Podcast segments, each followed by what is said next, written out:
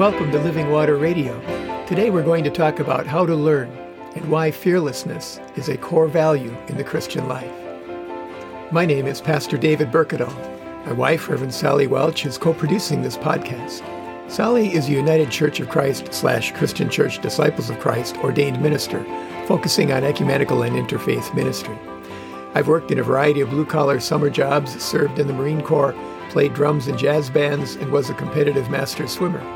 After college in Minnesota and seminary in Berkeley, I served Lutheran Christian congregations in Compton, California and San Dimas, California for over 40 years. Today, maintaining our yard is my gym, and I'm active as a volunteer in the leadership of the 110 Evangelical Lutheran Church in America congregations in our area. This week, we have still been trying to get our newly installed high speed internet to perform up to its potential. It has the ability to live up to its potential. It just isn't doing it. The same thing seems to be happening in the pandemic. We have the ability to lessen its deadliness, but many of us, it seems, just aren't living up to our potential.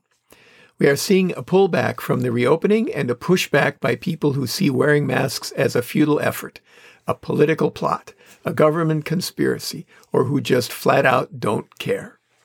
You may have seen that Hugo's Tacos is closing two of their stands just because they are tired of being abused by patrons who don't like the no mask, no service policy. Or you may have encountered the cynicism of people peddling bogus face mask exemption cards, claiming that because of HIPAA laws, no one is allowed to ask you what exactly your medical exemption is based on, so you're free to go maskless. At the same time, a model done by the University of Washington, often cited by the White House, has shown that if 95% of the American people wore masks, just that, we could save 33,000 lives by the beginning of October. When I served at Faith Lutheran Church in San Dimas, we held the kickoff fundraising dinner for our parish hall construction at the Roman Catholic Church up the street. Our main speaker was Marge Wold, a prominent member of our Lutheran denomination. She was one of nine children. She told a story about how, when she was growing up poor on the south side of Chicago, her mother was so obese that they weren't really sure when she was pregnant and when she wasn't. All they knew was that every once in a while their mother was gone, and when she came back, she would have a new baby, boy or girl. Their mom would explain that, while she was gone, the stork brought the baby, but that when the stork unwrapped the baby, it was so beautiful that the stork wanted to keep the baby. So mom had to fight the stork to keep the baby, and that's why she was tired and needed to rest for a while. Marge said that while we might think that story was quite naive, for all most of us know about where our church buildings come from, the stork might as well have brought them. We, however, are now privileged to participate in the struggle and the sacrifice of bringing a new facility into being. And when it was done, we would forget the struggle and sacrifice and just marvel at what had been brought into the world. What if all we knew about the world came from those in authority or popular folk wisdom? How do we learn the truth? Who do we listen to? Who do we trust? In Paul's second letter to Timothy, near the end of the Bible, he writes, In the presence of God and of Christ Jesus, who is to judge the living and the dead, and in view of his appearing and his kingdom, I solemnly urge you, proclaim the message. Be persistent, whether the time is favorable or unfavorable. Convince, rebuke, and encourage with the utmost patience in teaching. For the time is coming when people will not put up with sound doctrine, but having itching ears, they will accumulate for themselves teachers to suit their own desires, and will turn away from listening to the truth and wander away to myths. As for you, always be sober endure suffering, do the work of an evangelist, carry out your ministry fully. The word science is a word for a particular kind of knowledge that helps us understand and predict the behavior of the physical world. It is always developing. Science has its doctrine, its saints, and its heretics. The science of years past is the superstition of today. Science has made it possible to reach the moon, to allow relatively painless curative surgeries, to feed billions, to extend the average human lifespan, to free the human mind from wooden dogmas and traditions, from bullies and despots. all in order to allow for progress in human physical development and prosperity, exploration, and civilization. We take the fruits of this knowledge for granted all the time. We look at the stars without fear. Most of us in this world eat something nourishing every day. I sometimes took young people on trips to Magic Mountain when I was serving in Lutheran churches. When I went on those rides, I was praying that the engineers who designed those rides got an A in every single class they took. Apparently, for me, they had. Their knowledge about the behavior of things in the physical world produced entertainment. Science has also made possible overpopulation, the degradation of the environment, antibiotic resistant diseases, alienation and radical individualism, and atomic, biological, and chemical weapons of mass destruction. Revelation is another form of knowledge. It is the truth we receive from God, revealed by the Holy Spirit. It is truth with a capital T, Jesus Christ, the way, the truth, and the life. For example, in my opinion, Genesis is not a book of science. The question of how the cosmos physically came to be would not have been particularly interesting to ancient people. So maybe the world was created in six literal days, though uh, how we measure, or in the six kabillion years of, of a number of eras. The purpose of the creation story in Genesis is not to answer the how questions, but the why, what, and who questions. Why is there something rather than nothing? What is the meaning of life? Who am I? What is my purpose? Revelation itself cannot be tested by the scientific method and is easily abused. It is very difficult to keep it from being used by charismatic but ruthless people to support their own greed and lust for power.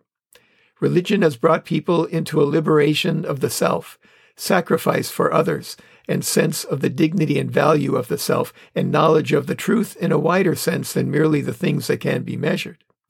It has also been hijacked to justify war and violence, conquest and domination of people.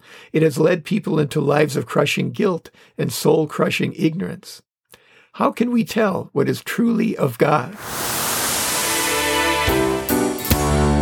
Peter Drucker, the father of modern management, during a time when leadership consultants were popular and in demand, was asked why he thought reporters referred to them as gurus. He answered, because they can't spell charlatan. Finding sources of authority in matters of revelation is tricky. It depends upon discernment of the truth based on what God has revealed to us about God's nature, our openness to receiving it, and our humility in getting out of God's way in us. I posted a meme yesterday that said there are more planets inhabited by robots in the solar system than planets populated by people. Have you ever been asked online if you were a robot? It's a common question to make sure you are a human being. You are asked to do something that robots can't do yet, like entering the number of streetlights you see in a photograph. Robot or sheep are words sometimes thrown at people who are currently wearing face masks.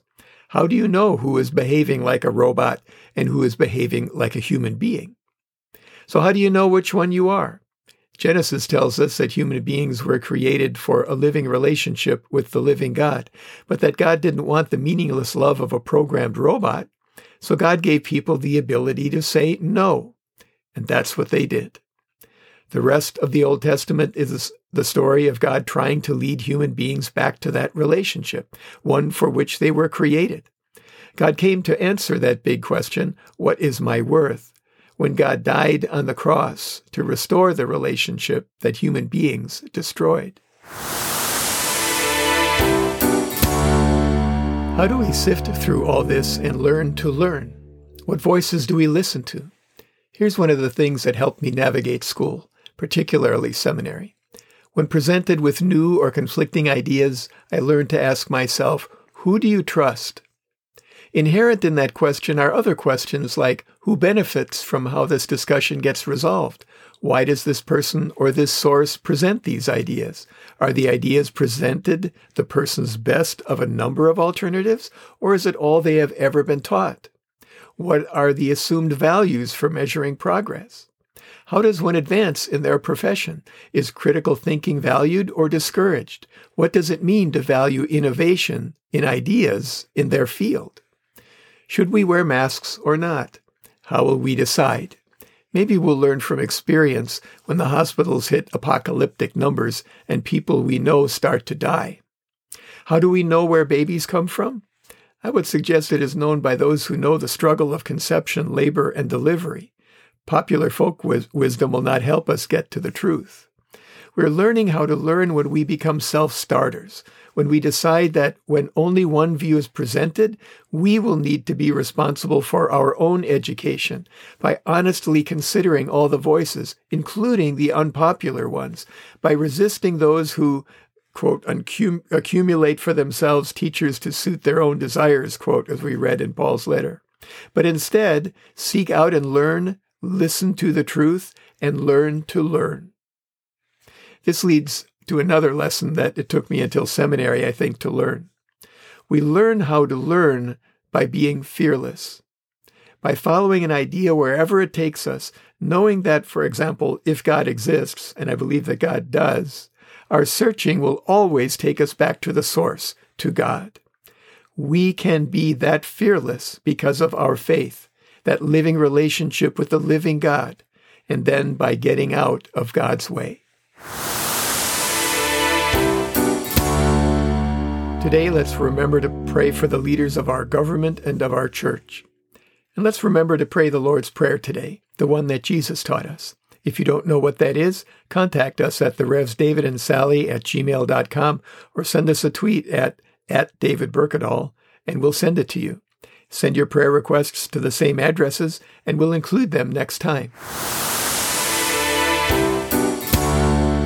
As always, we encourage you to stay hydrated. Open your heart to receive the living water from the source, God's self, the living presence of the one true living God, the God who gave himself on the cross so that all who believe and are baptized might be restored to the living relationship with God for which we were created. Remember your church. Identify one if you don't already have one. Ask a friend about it or a family member. Google it. Contact the pastor. When you have a church, go to or tune in to the worship services they have currently available and support the church financially so that it will be there when we come back to fully physically present worship together. Support the pastor and church leaders. Pray for them and help them in any way that you can. If you or a loved one are having thoughts of suicide or are struggling with mental health issues, call somebody. Google a local or national hotline. Reach out. You are not alone. Wear a mask when you're outside your home, practice social distancing, wash or sanitize your hands regularly. Stay home unless you are providing essential services or need them. Avoid crowds and be outside if you have to be in one. Be kind to everyone you come into contact with, especially those who are sacrificing their security to provide for yours. Thank you for listening to Living Water Radio.